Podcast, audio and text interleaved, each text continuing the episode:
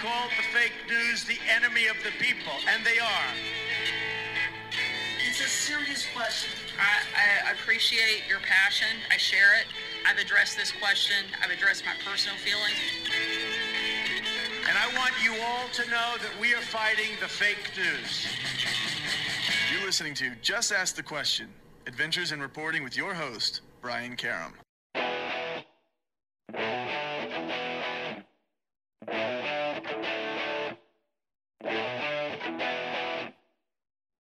Hi, welcome back to Just Ask the Question. I am your host, Brian Karem. And with me once again is uh, former federal prosecutor Michael Zeldin and current uh, editor at large and columnist for CQ Roll Call, John Bennett.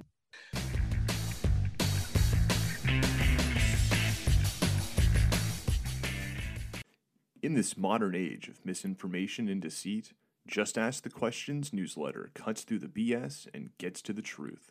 With Brian's in depth articles, columns, and exclusive content not released anywhere else. Get the scoop and stay in the know. Sign up for the Just Ask the Question newsletter now at substack.com slash JATQ podcast.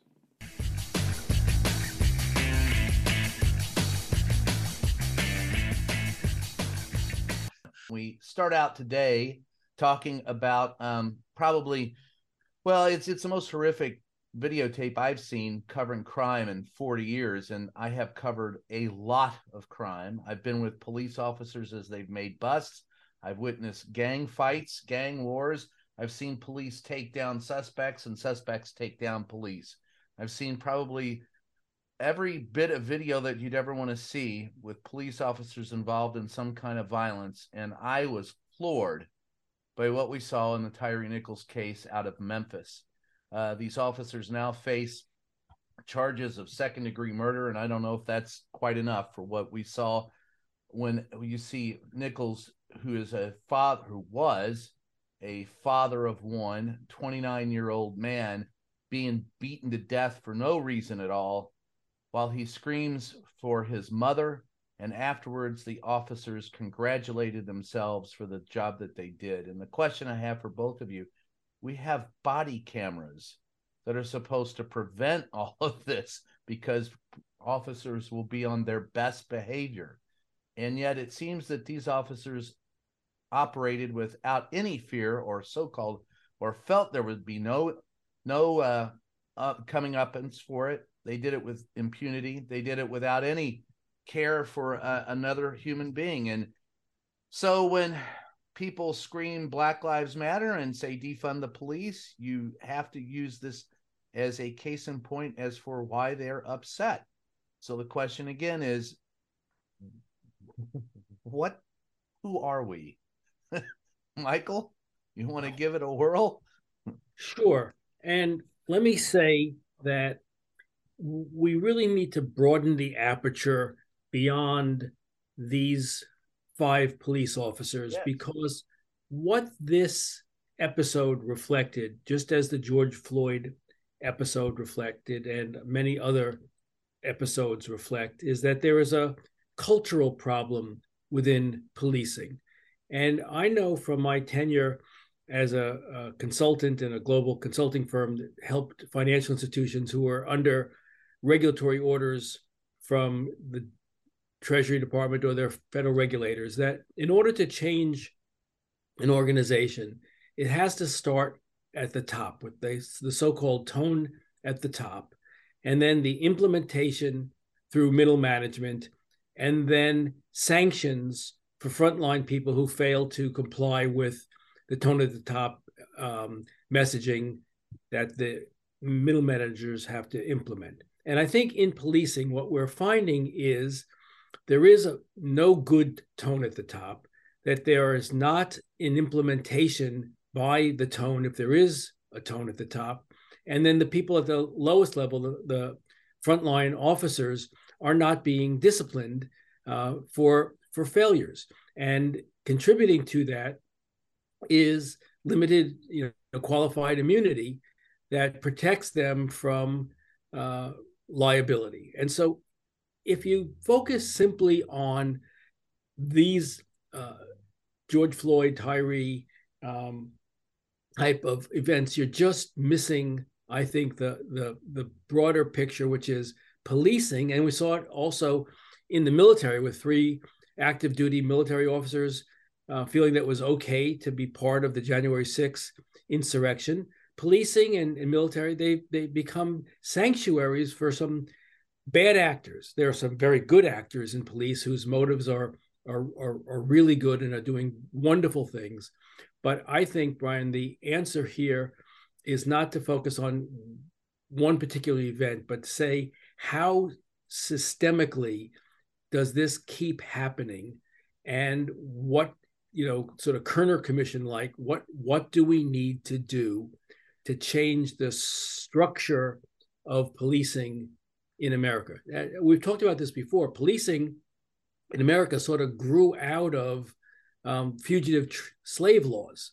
I mean so they, they, it's it was birthed out of um, an effort by um, white landowners, slaveholders, to get their runaway slaves. And then, then there were the black codes, these these laws that were put into effect essentially to uh, criminalize black behavior so they can then disenfranchise them. That's how this whole notion of felons can't vote um, came to be. It's all about disenfranchisement of, of, of African Americans. And so you have to step back and look at that broad picture and say, what can we do societally, systemically to address it? Because you're never going to address it one off. Um, and, and and people, I think, are too happy to say, well, you know, we did a good job. We convicted the George Floyd murderers, you know, and you know, we've solved the problem. Of course, they they solve the problem until the next problem shows up just a few weeks later. And so I think that's where the conversation needs to be um, because the brutality of this is just beyond conversation. It, it's inexcusable. And you want to sort of say to these five officers, for God's sakes, what were you thinking? What, what would promote this sort of behavior? It's Why sort of like the the you could ever get away with it. That's that's the thing that I always come back to. John? Well, if you gentlemen will recall and listeners will recall, um, Joe Biden once promised to set up a policing commission, and then the administration uh, scrapped those plans. I think that is desperately needed here, and it needs to have a subcommittee on on race and policing for sure. Um, that needs. I don't know why the president. You know, I believe he's supposed to go to Baltimore on Monday. I don't know why they don't move that trip, and he instead um, announces that he is going to set up the policing commission, I think um, you know, this is a big, a big moment for President Biden to do something. You know, you had Governor uh, Sununu of New Hampshire on on the Sunday, one of the Sunday shows this morning, and he was asked about you know more resources, more training, um, and and this is how Republicans often dance around this issue. He said, well those decisions need to be made at the state, but really at the ultra local level. So you get around any kind of reform or accountability or standards, or you know, the federal government isn't going to give you, or the state government for that matter, isn't going to give you, you know, the funding that the, the, grant money you've asked for for those squad cars. Um, if you if you fail to meet these national standards, but I don't see I don't see that coming. I don't see the commission coming from uh, the administration. And I mean, good luck getting a policing reform bill through the House right now. I don't think, I don't I don't think it would get 60 votes in the Senate either. And I think President Biden I don't himself, think he get 60 votes in the House. right. And and I don't think President Biden, who we we believe is is running for re-election, would be all that excited about signing a policing reform bill heading in to his reelect campaign. Now, maybe a, that could be a second term thing that they tackle, but to every every smart point Michael just made, how many more people will have to die before the administration really get serious about this? And and the Congress and the Congress. Congress should not be you know let off the hook here right. until Washington does something because these states aren't going to do anything and states are resource scrapped. You know, this is going to have to be at the national level Republicans are going to hate it. But I mean, again, how many more people have to die? Do you think it's worse now? Do you think police brutality is worse now than in the past? I'll let you take that first, John. And I would have to dive into the data. We see it now. Technology, social media, cable yeah. networks. We see it now. It's certainly existed. I, Brian, you and I grew up in the South. We we've yeah. heard about this kind of stuff. Heard about it. I was a victim of it, but yeah.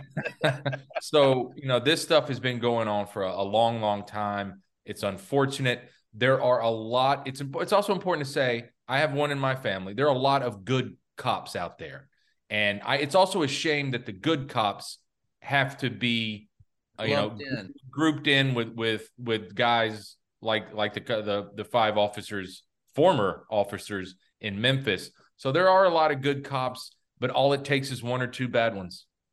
What do you think, Michael? Worse now, or just we're seeing it more? Well, you know, we shouldn't forget that Barack Obama signed into law by executive order what was called the President's Task Force on 21st Century Policing in December 2014. And Laurie Robinson, a uh, friend and, and, criminologist, and uh, Charles Ramsey, uh, former police commissioner of Philadelphia, studied this. And um, in uh, 2015, they issued a lengthy report um, calling for all sorts of reforms and the collection of data. And it's been done, but not not implemented. And so the problem is the studies the studies are out there. The data has been um, uh, collected, um, but the states have been loath to adopt the recommendations, and that you know requires, as I said, the tone at the top, and in that case, it's the it's the governor, and the governor has to say on a statewide basis, or the mayor of a city, um, perhaps at a more micro level, has to say this is what we're going to do and implement this stuff. Otherwise, you know, we're just talking, and you know, yes. And and, and while people have been talking, talking, people have been talking for a century about the need to reform. Um, the, the and let's the go back. You you make an excellent point, and I'll go back to. I want to uh, add uh, before we go to break here. Go to uh, add a couple of things to what you both said. Yes, I've known many good cops. In fact, one of them was the chief of police in uh, Montgomery County, Maryland, Tom Manger, who is now the head of the Capitol Police Department, who advocated for neighborhood uh, policing and community policing techniques and standards that he implemented in uh, Montgomery County to combat the idea that police were enemies and that you know they worked beats and worked in the, in the neighborhoods. Great idea, needs to come back.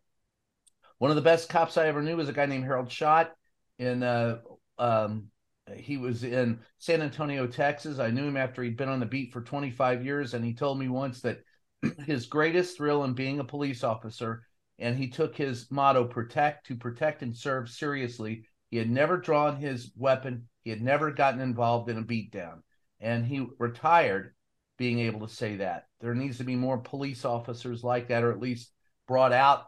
That idea of policing needs to be brought out more and then it, what you said earlier, Michael, about uh, police, you know, there was reform. The very first reform in policing came from the Republicans and came from Teddy Roosevelt, who reformed the New York City Police Department, kicked off, got rid of the nepotism, got rid of the bribery, and brought in professional standards.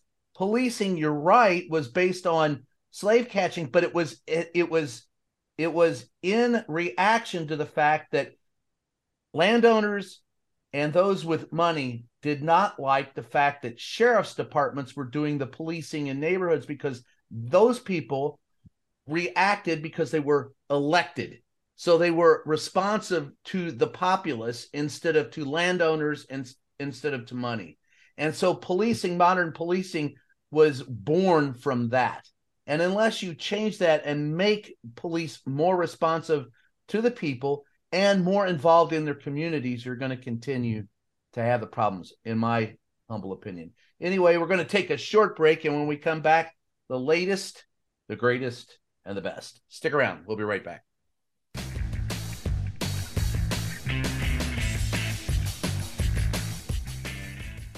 Hey, you. Yeah, you. We're talking to you, and we need your help. Seriously. As you probably know, independent journalism is a vital pillar of our democracy.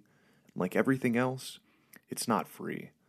We're asking all longtime listeners of the show to help support us by becoming a member on Patreon. For the price of a latte, you can help guard democracy. Join us today at patreon.com slash JATQ podcast to help us keep bringing you the podcast you love and the facts you deserve.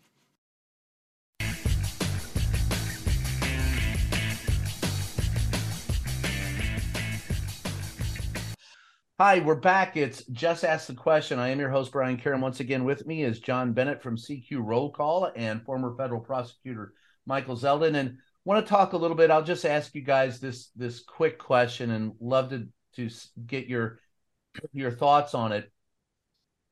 Uh, this week, the uh, United States has given tanks to, or said they are giving tanks, Abrams tanks to Ukraine. Uh, Germany has chipped in with tanks. Once again, um, Vladimir Putin is saying this could escalate the war and it could lead to nuclear conflagration. And in fact, in the beginning, we said we would only give them defensive weapons to defend themselves. Tanks can be used both defensively and offensively. And despite uh, Lauren Boebert saying we should send the tanks to the, the Mexican border for God only knows what reason, I guess to shoot at unarmed families, but that that that nonsense aside, she clearly doesn't understand what a tank is. Uh, maybe she thought they were water tanks, but nonetheless, with tanks going to Ukraine, is it it are we? I I I don't even know how to put it gently, but are we running the risk of World War III? There are those who think that that's way over. That's an overstatement to say so, and those who think it's an understatement. Those who think it's pure blarney. John, I'll give you the first shot at that. Uh, in a word, yes. The the longer this goes, the more chances there are for over escalation, uh, misinterpretations, overreactions. By I'm, and I'm saying this both sides. That's how yeah. war works. And um, you know, Mr. Putin certainly uh, bringing up uh, nuclear n- nuclear conflict again. You got Donald Trump kind of parroting Putin's and line, on. which, yeah, which isn't that surprising. And uh, tr- Trump did some events yesterday in early primary states, and he's out there again saying he could broker a, a peace deal in 24 hours, which I'm not sure anyone uh, believes that. I'm not sure Mr. Well, Trump he could sell him back Alaska. That's how he'd do it.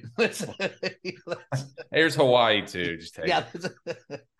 it takes too long to get there. Yeah. Um, so yeah, that's just how these things go. Uh, the, the, the chance gets higher and higher. You know, the German chancellor wasn't thrilled reportedly with you know the the the specter of German Leopard tanks, German tanks rolling toward the Russian front.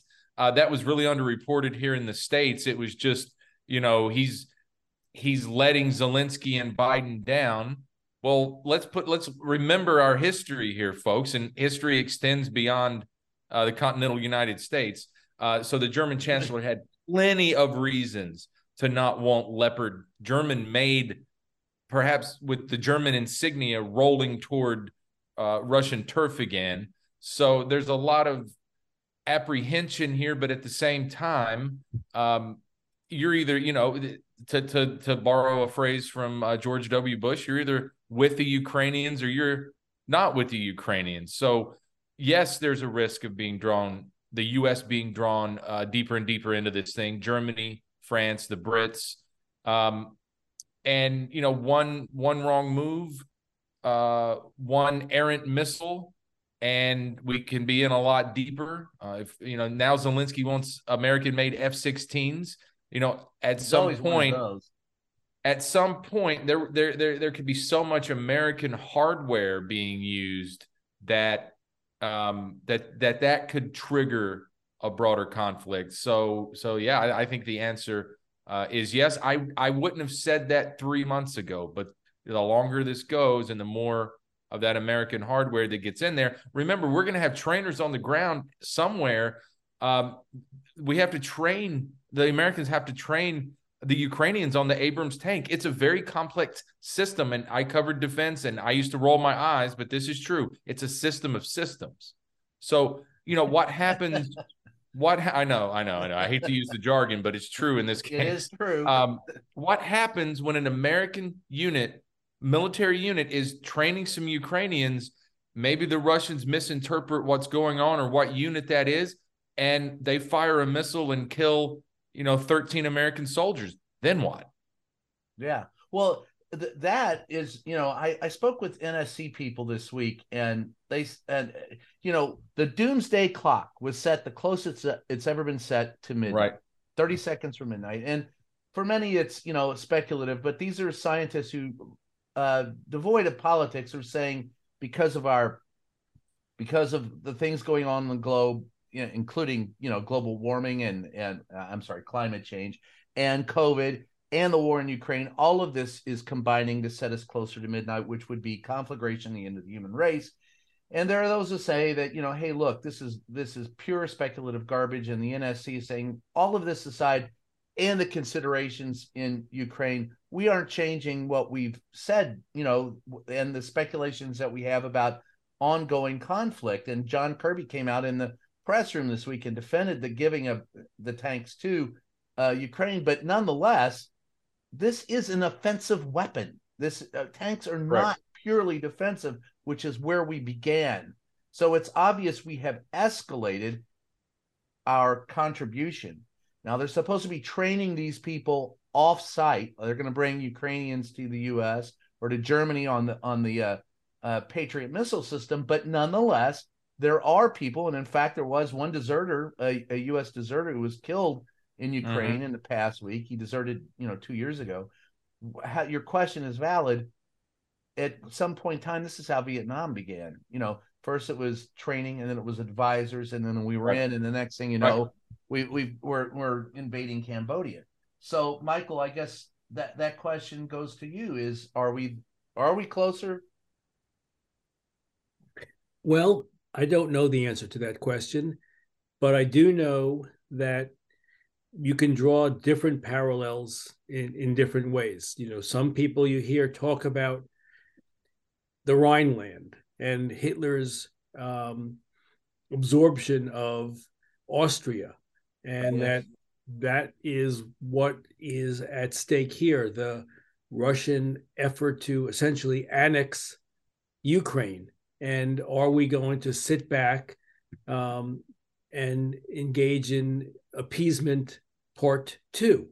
And you drew the analogy to an, uh, to to Vietnam, and I think many draw the analogy to the Second World War, and seeing Putin sort of a an aggressor um, like fellow, um, analogous to Hitler in the uh, early years of his um, chancellorship, and that if we don't learn that lesson, they say, then we repeated. are doomed to repeat it. And uh, so I I hear both sides of the arguments, and I just don't know.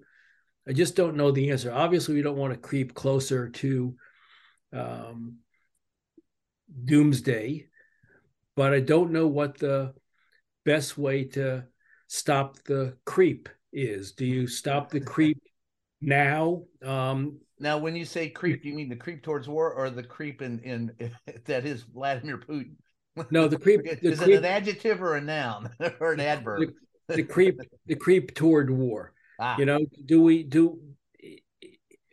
Will we A look verb. back if we don't? If we don't do this, do we look back in a year from now and think like, oh my God, we had in 2022, 2023, the opportunity to stop this then, and we didn't, and now look where we are. You know, way further down the creep toward um, that doomsday uh, World War III scenario. So it, it's a wonderfully important question.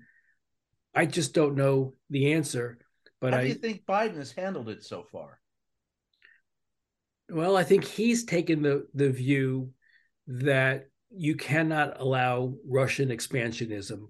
Uh, you know, you know, in the in the traditional Cold War warrior stands, and so if that's the view that you think is the correct one, then I think he's behaved, you know, admirably in relation to that, uh, uh, you know, sort of theory. I just don't know whether it's the whether it's the right theory, and Ah. I, I'm just John, not we're- smart we're- enough uh, in in these matters to, to to know this. I don't know who is. Um, Well, I think Biden's got it over us on experience. John, you've got it over us in covering the the military. What what are your thoughts? I'm like Michael. I, I, I don't know how you stop the creep, and and you can use that as an adjective, an adverb, or a noun. I, I'm Or not a verb. sure. right at this point, um, Biden did not want to give the Abrams tanks, the 31 Abrams tanks, but he felt he had to. You know, it was reported. Brian, you ask a lot um, on on this podcast how the media is covering things. I think Yes. we did. I think we did a really bad job this week covering.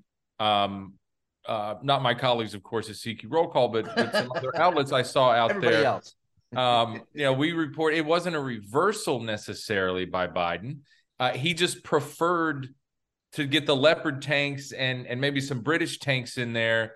Um, he never said hell no on the Abrams. He he chose what he thought was A middle ground. was what was necessary to to get the Germans and others to send some of their tanks, and they weren't going to do that unless he sent the Abrams tanks. So, um, you know, we could have explained that a lot better, in my opinion. I mean, he sent Lloyd Austin, the Secretary of State, uh, the previous week, uh, a couple weeks ago, um, to Europe to argue against the Abrams.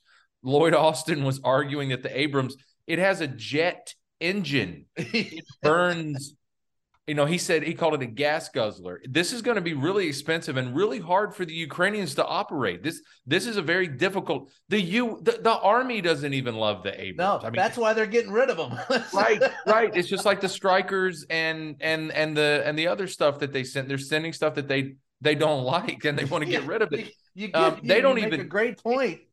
it's too expensive for the the the the best funded military in the world and we think the, this is going to be a difference maker it's going to run out of gas. Yeah. Yeah. so you know I, I- how has biden handled it? I think he's doing I, I i think biden sees no other real effective option than to keep supplying the ukrainians. Um and but but not going too far with it.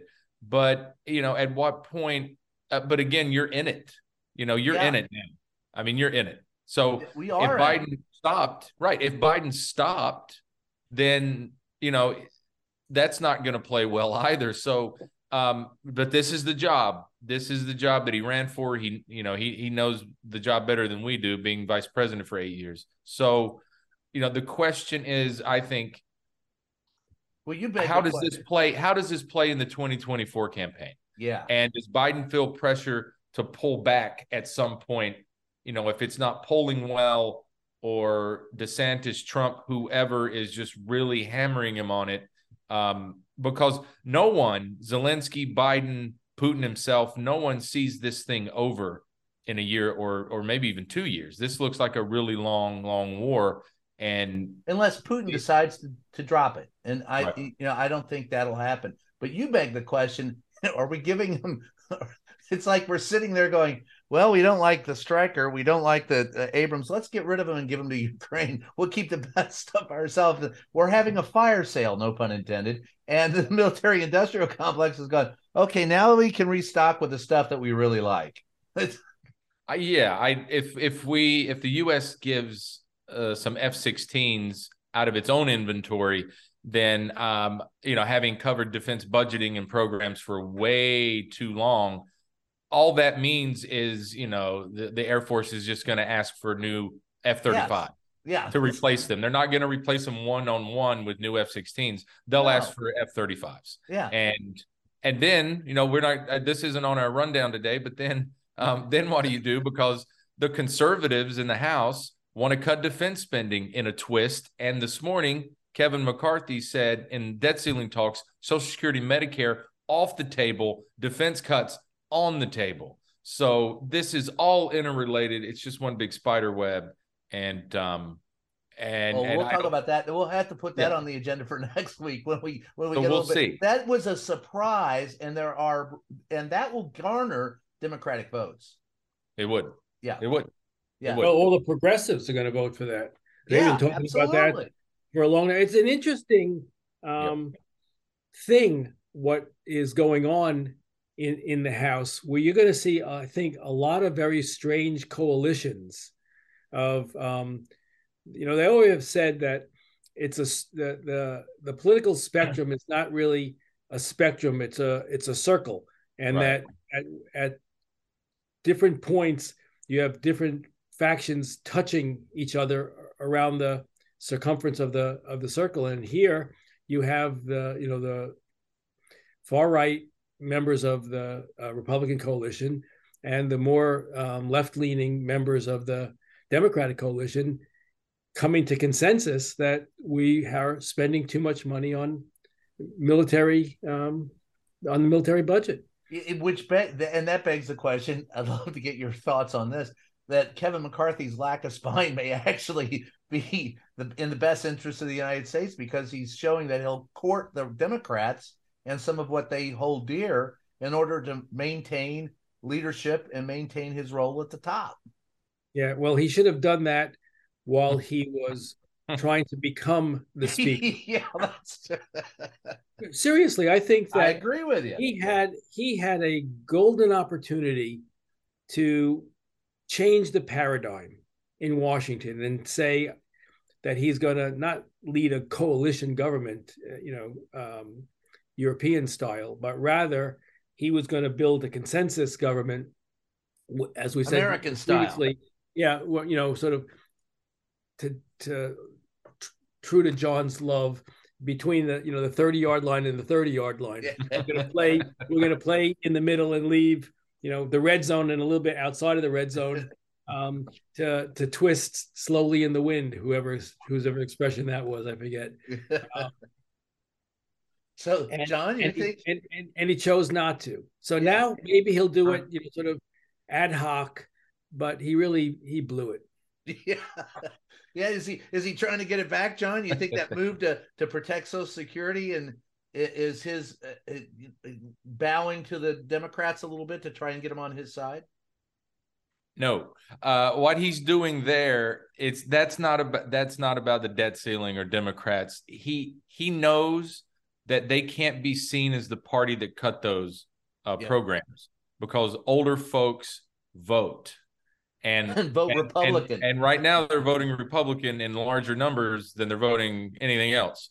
So that that's not an olive branch to Hakeem Jeffries. To or it's hey, it's not an attempt at an olive branch. no, no, no, no. That's all about 2024. That he's thinking ahead, and that's his job. He's one of the leaders of the party, and and you know it's his responsibility to grow that five seat majority. So that's what he's thinking about. And you know, I I'm shocked that there's politics going on in a political system, right? Oh my God, who could think? so um, no, I don't think you're going to see some kumbaya breakout where no, uh, I don't Hakeem think you will either. Jeffries is in McCarthy's office once a week, and they're cutting all these deals, and the debt ceiling's over in two weeks, and he's, you know, he's not going to go over. He's going to meet with Biden Wednesday.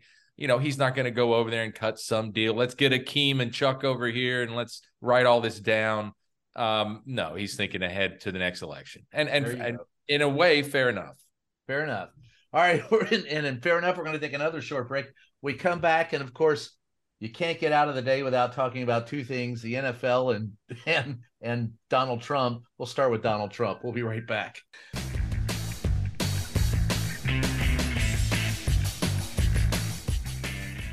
Hey, Just Ask the Question podcast listeners. If you've got a second, head on over to Twitter and follow our official page, JATQ Podcast. That's JATQ Podcast. In this modern age of misinformation and deceit, Just Ask the Questions newsletter cuts through the BS and gets to the truth with Brian's in depth articles, columns, and exclusive content not found anywhere else. Get the scoop and stay in the know. Sign up for the Just Ask the Question newsletter now at substack.com slash JATQ podcast.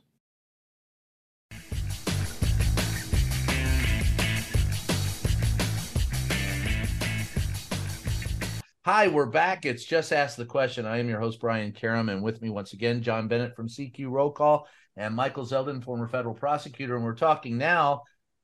Well, we have to move on. So let's move on to one of the favorite whipping boys of the last few years and the guy who always takes all the oxygen out of the room whenever he shows up, even if he's there just to go to the bathroom. And that's Donald Trump. He had stops in South Carolina this week uh, there's talk that uh, once again, there's talk that indictments are imminent. But let's start off with the stops in South Carolina. John, those were not the rallies that we've grown used to. They were something different. They're very different. Now, remember, Trump himself, I believe, wrote on his uh, social media platform uh, a few weeks ago, criticizing the media for criticizing him for not holding any rallies uh, yet since he announced that he was running for president a third time. Uh, Trump's point was it's too early to do the rallies; that there would be plenty of rallies, uh, but you know the election is is a long time away. Uh, boy, it's going to feel like it. so these were smaller events. Uh, seems like uh, seems like probably a lot of donors in the audience in New Hampshire and South Carolina, and those matter because they're early primary states. Uh, Governor Sununu from New Hampshire this morning predicted on on one of the Sunday on political shows that Ron DeSantis, the Florida governor, right now at least would win uh, the Republican primary right. in his state in New Hampshire. So Trump would have to get South Carolina, or you know, narratives matter, momentum matters in these primaries. So that's why Trump went to South Carolina as well. Um, you would think, and being born just across the uh, and raised um, just across the state line in North Carolina. Uh, that is solid Trump country, but people like DeSantis. And it's a sign from Trump. They haven't heard him uh, talk yet. well, they will. we'll find out. We'll find out if Ron DeSantis is legit or if he Scott Walkers himself when he gets out there and he's just not a candidate, whether he Jeb Bushes himself and he's just not a viable, serious candidate, you know, you got to look the part, you got to sound the part. Uh, people have to like you for the most part, um, or you have to touch them somewhere deep inside their psyches and and and everything. And that's what Donald Trump did. And I don't know if DeSantis doesn't strike me as having that personality, but the policies that he pushes and the way he talks about it, DeSantis is going to reach that spot for a lot of Trump voters. And that right. is why Trump was in South Carolina. He knows Ron DeSantis. He's trying to head him off at the pass. Right. He's yeah. he's got to shore that state up. But it's also a sign that Trump Trump does take DeSantis seriously, despite what he says. Yeah, and it's also a sign that he's taking his run for the office seriously. Right. And it's more than just a grift, but it is right. on top of everything a grift.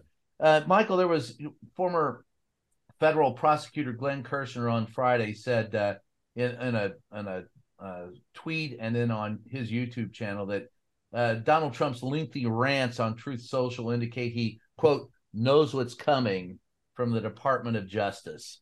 Uh, former federal prosecutor yourself, and, and and you know, Glenn, what do you you think? You think it does show that? Well, I think Donald Trump has been ranting for most of his adult life.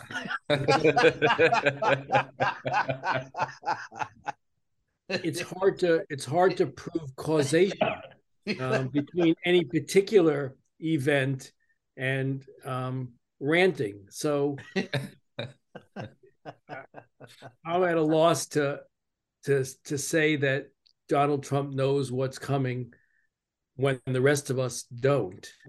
Um, so I think it was hyperbolic on on Glenn's part. Um, he may be proven to be correct in the end, but I just think that Donald Trump rants and and that's you know sort of a given the, so the, the the different question or the related question then is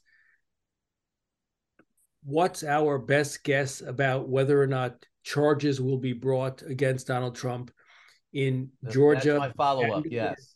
Or and or by the DOJ. And I remain agnostic because I know how hard it is to bring um, cases uh, in this in this area, both Georgia and federally, where in, intent is so important a component of the prosecution, and the intent of Trump, if who that's who we're focused on, yes, um, is as complicated to prove as as I think it is. So, for example, people say, "Well, it's a slam dunk that Donald Trump called um, Raffensperger in Georgia, the Secretary of State, to say, find me 11,780 votes. And that was criminal interference. And it's, and it's, I don't know why they haven't brought the case already. So some right. say. And then I look at it and say, well, if Donald Trump were to take the witness stand or someone to take the witness stand and say that he had data, he had information upon which he relied, that there was fraud in in Georgia, and what he was saying to Raffensperger was, "Don't invent votes for me, but do your damn job and look at the fraud." And if you do, you'll find that there are at least 7,000, 11,780 votes, which will tip the election. So, so do your damn job because there are consequences for elected officials who don't do their damn job. Um, and so I didn't, I wasn't trying to muscle him um, to create something out of thin air. I was just telling him there's fraud. I know it. I've been told it. I've got people who will testify that um, they had evidence of it. And I just called the Secretary of State and told him to do his damn job. Well, so do you get guilt beyond a reasonable doubt um, out of out of out of that? Maybe, maybe people will say that's just complete BS. And this was a shakedown clear as day. And, you know, this is an invented defense. But I know that it's complicated. And I know in Georgia that Herschel Walker came within, you know, percentage points, you know, point something, less than a full point of winning, including um, many voters in Fulton County where this case will be tried. So you've got, if you've got half the electorate, or let's say in Fulton County, you've got a quarter of the electorate who is going to vote for Herschel Walker, believing him to be qualified, those people are going to be on your jury. And you got to convince those people that Donald Trump, a person who's beloved by them, uh, by making a phone call and, and pursuing fraud, which they think is rampant in the voting system in America, um, committed a crime. Well, you know, good luck. You're not going to get it. Well, you might get it, but it but it's not slam dunk. And so when you say um, when the when the question is what's going to happen, the answer is I don't know because to me these cases are much more complex and nuanced than uh, they are for Glenn Kirschner and some of the other um, the legal analysts. But Glenn is a very experienced guy, a very nice guy, a really good prosecutor and and he may be proven to be correct. I am, you know, Skeptical. perhaps more perhaps more insecure. You know, I don't know. That's a nice way of putting it. Well, one of the ancillary things to that is that perhaps the the charge that has uh, consumed now a two presidents and a former vice president, and that is the classified documents scandal with the National Archives saying, please to every living former president and vice president. Could you just go back and see if you got any? Apparently, there are no uh, documents in the National Archives, and uh, they're asking for all the former vice presidents and presidents to give them back. So, in that regards, Pence went on a mea culpa. Former vice president uh, uh Mike Pence went on a mea culpa, mea maxima culpa, culpa tour this this week with his own uh, the own who the finding that he too had some classified documents. Does that ruin his chance to run for uh, president, or did he ever really have one, John? I don't see a path to the nomination for uh, Michael Richard Pence, so I don't think this is uh, a death knell in his possible campaign. A death knell to his dead campaign. right. I I don't think this is going to be the thing that uh, that uh, that gets him defeated by Mr. Trump, DeSantis, probably Nikki Haley. Um, I've seen polling where he runs neck and neck with Sununu, who uh, is not a national name. But I've also seen polling where Mike Pence uh, approaches 10%. So people know his name. That helps.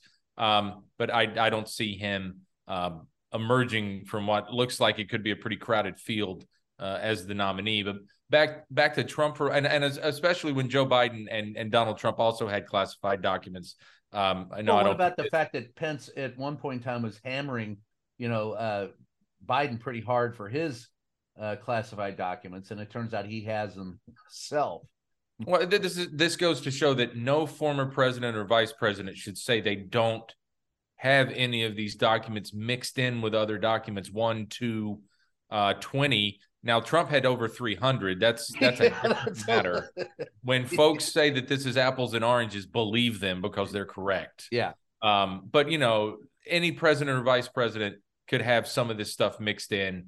Um, you know, sometimes the notes they take can be considered classified. classified. So, right. you know, the, you shouldn't say you don't have it because you don't know. I covered the defense sector for again, you know, 13, 14 years and you know they have these uh, big conferences where you go to a hotel ballroom and you have a number of speakers and a lot of time next slide next slide next slide and they're talking about a powerpoint presentation and every now and then a classified slide would show up in the deck and you would have to scramble and you know there would be a scramble to get it to the next slide and and to move on and then they would have to report it internally um you know, guys weren't reprimanded uh, it happens. So my view on the Pence and Biden documents is, you know, this is probably just bad staff work, packing up the boss for right. the night. You know, but with Trump, 300 documents. Uh, that's that's a different matter. So, um, you know, but back to Trump, I, as I wrote to you guys, I know the the ranting doesn't prove to me uh, that that that he knows what's coming you know, as I as I put it earlier, Trump rants when he feels betrayed, slighted, or just plain insecure. And he got he a bad feels, donut for breakfast. Right. He feels slighted and uh, and betrayed by some of his former staff uh, who have talked to federal investigators. So, you know, he rants, like you said, about everything. We heard him rant in those pool sprays uh, when when we would go into the Oval or whatever room. Uh, he would rant every head. morning on Twitter when he was president. Uh, as Michael said, you know, ranting is just part of the guy's DNA. It's it's just he'll rant, he'll rant until the day he passes away, and then he'll uh, rant after. And and hey, I'm a bit of a ranter too, so I'll rant. That that that applies to me too. Uh, in in all fairness, so it's just who the guy is. Yeah. Michael. So your your position, John, is there's no ranting in the afterlife. So you. oh well. No, we have to first debate if there's an afterlife. I, I just wanted to be clear because you had him stopping. yeah, right. Oh, right. right. Okay. I, if there's an afterlife, the that's a good point. If there's an afterlife, uh, Mr. Trump will be ranting away. Yeah, remember, remember it's too warm that, in here. you remember there was that wonderful um, Curb Your Enthusiasm episode where Larry David and his wife Cheryl are going to renew their wedding vows. And she, in the practice, says to him, You know, I love you now and forever. And um, through all, you know, we'll be together through all eternity. No, wait, wait, wait a minute. Wait, a minute. eternity? well, and so, yeah. Larry David says, Wait a second, wait a second. We're renewing vows and I only agreed until death do us part. oh man, I am not agreeing to eternity. Yeah. So you know, Trump may well be um, ranting in.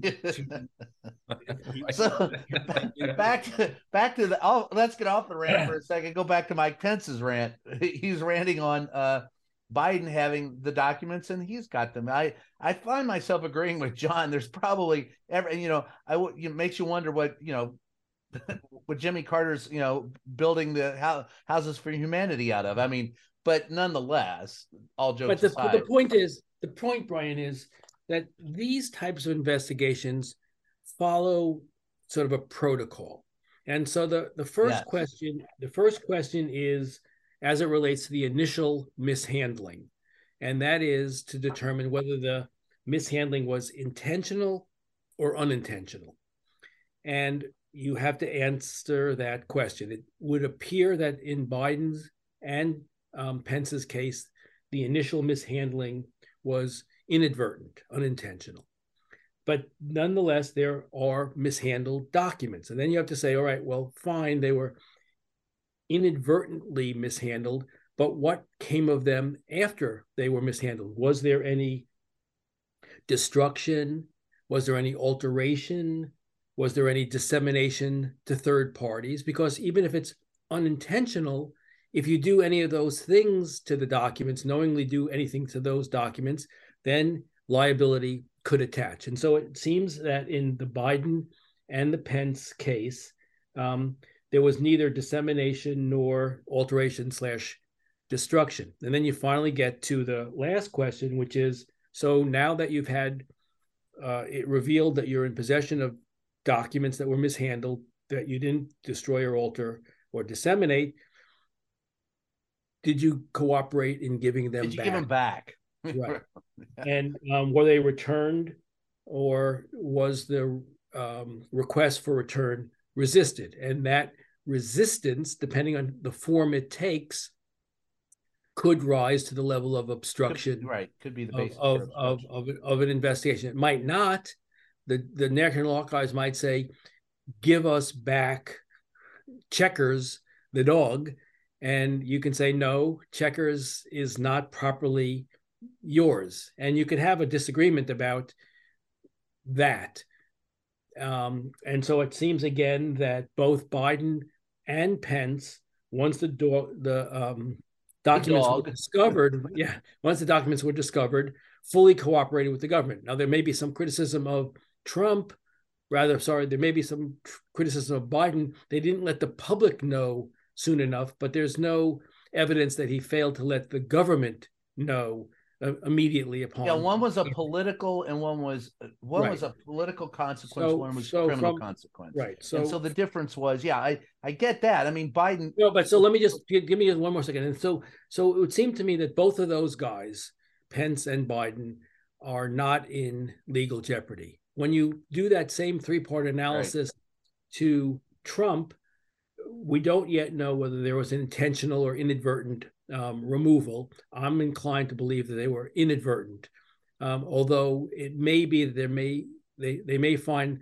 one or two documents were purposefully taken, specifically the North Korean uh, letters that Trump calls the, the love letters may have been intentionally taken. But I would expect that more than likely these documents were unintentionally taken and that they also weren't destroyed or altered or disseminated. And therefore, you get stuck at the end of the conversation with did he obstruct justice when he failed to return the documents? And the evidence is, you know, still being gathered, but but right now as a threshold matter, it sure looks like he objected um, in a perhaps obstructionist way to the return of those those documents. But again, to my state of ever-present confusion, it's not clear to me that that's a a slam dunk case because I think people could have disagreements about whether or not something is entitled they're entitled to or not. I think the fact that they're marked classified um, makes Trump's argument that he had a good faith belief that he was entitled to these documents untenable. And even if he says I declassified them, it doesn't make a difference. They're still not his. They have to be returned. And, And he if he said had anybody-. Right. And if he has anybody who moved them in an effort to um, hide them from uh, the the searching parties, then he's got a much more complicated. Let's go back to the June 1st letter that his lawyer sent out saying we have searched high and low and there's no other uh, documents, and there were still dozens of documents, and they moved those at that time. And Right, and so the lawyers- evidence of that. Hold on, and then Wait, wait, wait, also, wait. Whoa, whoa, whoa, just a second. And then there's also the fact that he at first claimed that the FBI had made it all up, and then and I know there can be differences of opinion, but at the end he said it doesn't matter if I have them or not. They're mine. They all belong to me. At some point in time, I know you're not looking at a slam dunk on it, you know, unless you got your Lieutenant Columbo and you got the you're standing there going, "Sorry, ma'am, I know you said you didn't do it, but you got the gun. I saw you do it." Unless there's an eyewitness to it, I don't know that there's any such thing as a slam dunk. But a preponderance of this at some point in time shows that it, at the very least, the Donald Trump case is far different from the Michael Pence case and from the the Biden case, and deserves at least the scrutiny of going, look, it, it, even if this isn't chargeable, which I think it is, there has to be something in place to make sure because right now all the archives can do is say, "Pretty please give us back the documents that belong to the government." There has to be some accountability. Well, that's but there are there is civil accountability. The Presidential Records Act requires them to be given, and they went in and and grabbed them pursuant to um, their authority under the act. Um, but they also got a search warrant because they believed that there was evidence of of in my part three of obstruction, and so they they Yeah, who, the ti- who tipped him off? Jared. But I'm not going to say who it was, Jared. But it was probably Well, Jared. but but so so what I'm saying is in agreement with you that Pence and Biden on the one hand differ from Trump on the other hand, and that the primary focus of prosecutors in the Trump case is, in my mind, part three, the obstruction, not the initial mishandling. And I don't think there's evidence of tampering or um, dissemination, though we don't know about the that dissemination. we really don't know. Yeah. You're right. But but if he if he with And knowledge if there is, let me interrupt you there, saying if there is, then that in and of itself would be enough for for a charge. Yes.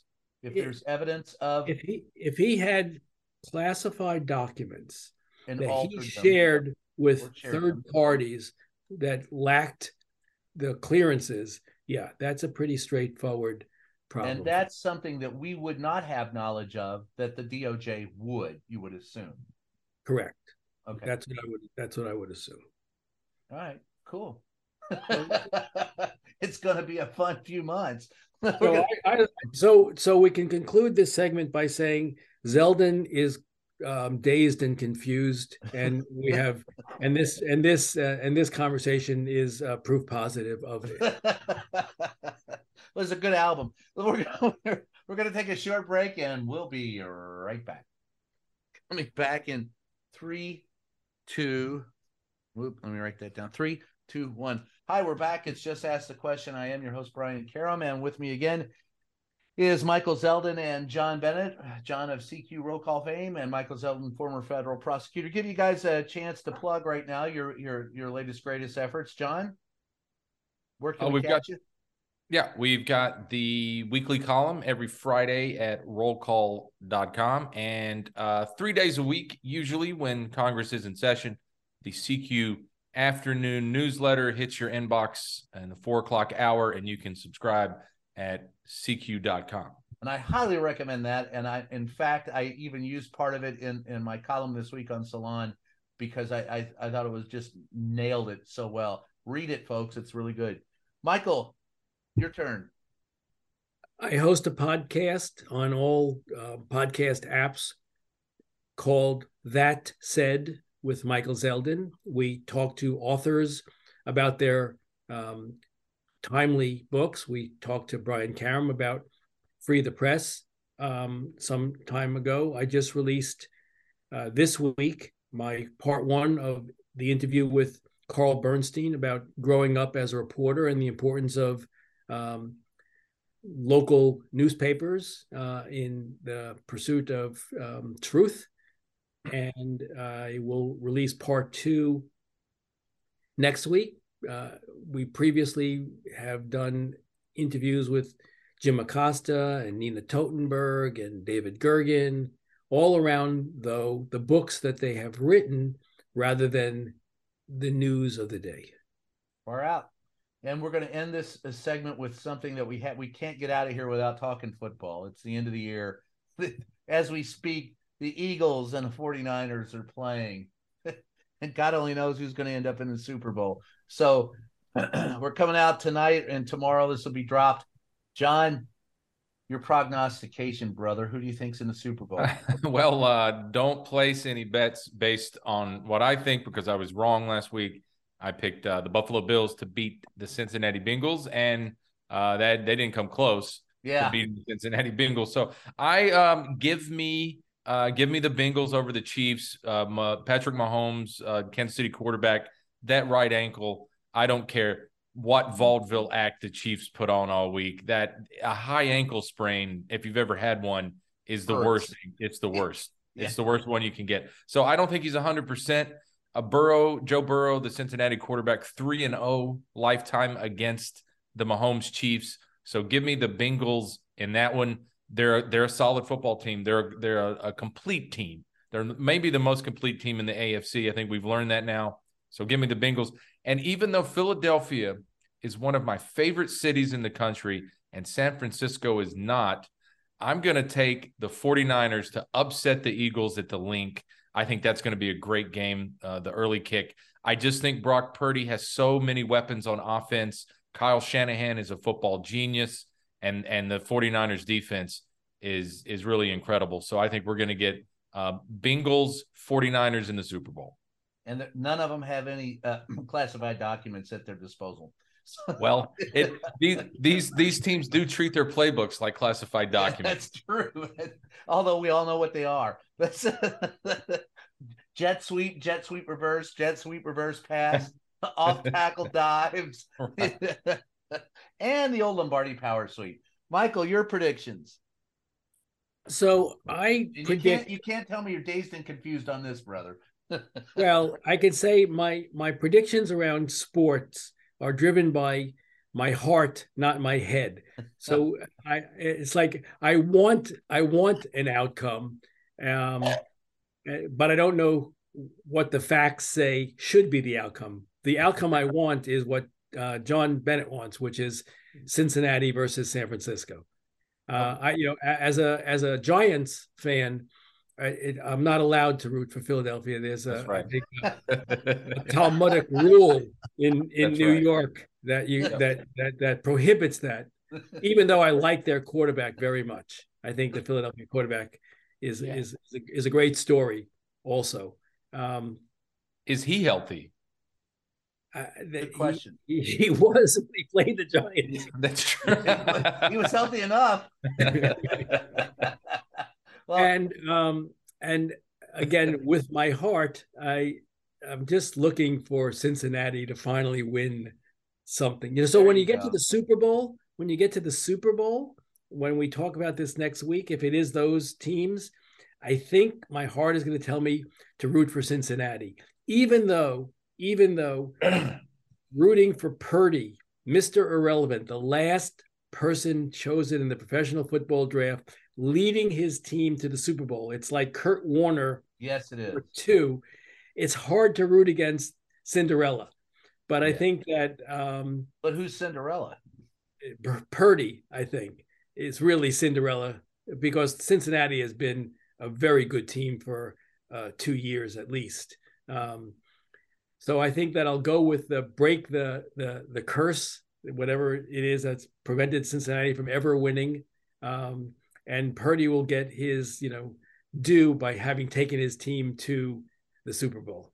I think I'm the curse because I always cheer for the Bengals because I grew up in Louisville and that was the team that we cheered for was the Bengals. I was always a Packer fan, but always wanted to see the Bengals win it. But I, I, I, I I'm with you, John. I'd love to see that Super Bowl. I don't know that the that it's going to be that. I think the uh, uh, you know all New York uh, citizenship aside, I think it might end up being the the Eagles and the Bengals, or at least I, I I just don't see it, you know. But my heart, I, I'm with you, Michael. I always go with my heart. My heart is the Bengals. I hope they win the whole thing, just because I'd love to see them after so many years of not uh, of getting there. I mean, you know, the Eagles have one. San Francisco's got one. Kansas City's got one. Well, I want to see the Bengals get one. that would be nice to see the Bengals get one. But imagine um, the imagine the parade. Imagine the party in Cincinnati if they win the Super Bowl. All, all, I know is the Ohio River. There'll be a few dead bodies floating down downstream to Louisville. Or get drunk the, and fall right. in. That's the that's... that matchup. Uh, Bengals versus uh, 49ers would would give us a number one overall pick in Joe Burrow and yep. the last overall pick in Brock Purdy. And uh, so that would be and cheering cool. for the 49ers. That's a great story. Yeah. I hadn't yeah. thought about that. Yeah. That is a great story. And I'm trying, and I, I, have to cheer for the four. I'll be in Sacramento on there's my plug. I'll be in Sacramento Tuesday speaking for the California News uh, Paper Publishers Association and their annual meeting to about 300 members of the press talking about freeing the press and and my book and then afterwards we're going to go visit a friend of ours in San Francisco, and I'd I'd love to be able to drive into San Francisco and you know uh, on the heels of them, you know, winning the NFC Championship. It'd be a great great way to celebrate, but I don't know if that's going to happen. My heart wants it to happen, and I'd love to see the first pick versus the last. That would be really cool. But we'll have to we'll have to wait and see. Listen, guys, thanks for uh, once again, everybody. Next week we'll be here with more fun and frivolity. The show is Just Ask the Question. I am your host, Brian Karem. Once again, thanks to Michael Zeldin and John Bennett for being here and making it an enjoyable and an informative event. And thanks uh, in regards to some of the emails I got this week. Yes, we have considered from time to time talking about something other than the NFL. When when the NFL is over with, we'll probably talk about baseball or basketball. But I'm glad you enjoy that conversation, and I really appreciate the reader who sent us uh, an email con- thanking all three of us for being cogent when we talk about national matters. And so keep the letters coming, folks. We do appreciate them and we do react to them. Once again, it's just ask the question. I am your host, Brian Karem, and thank you very much. And we'll catch you next time.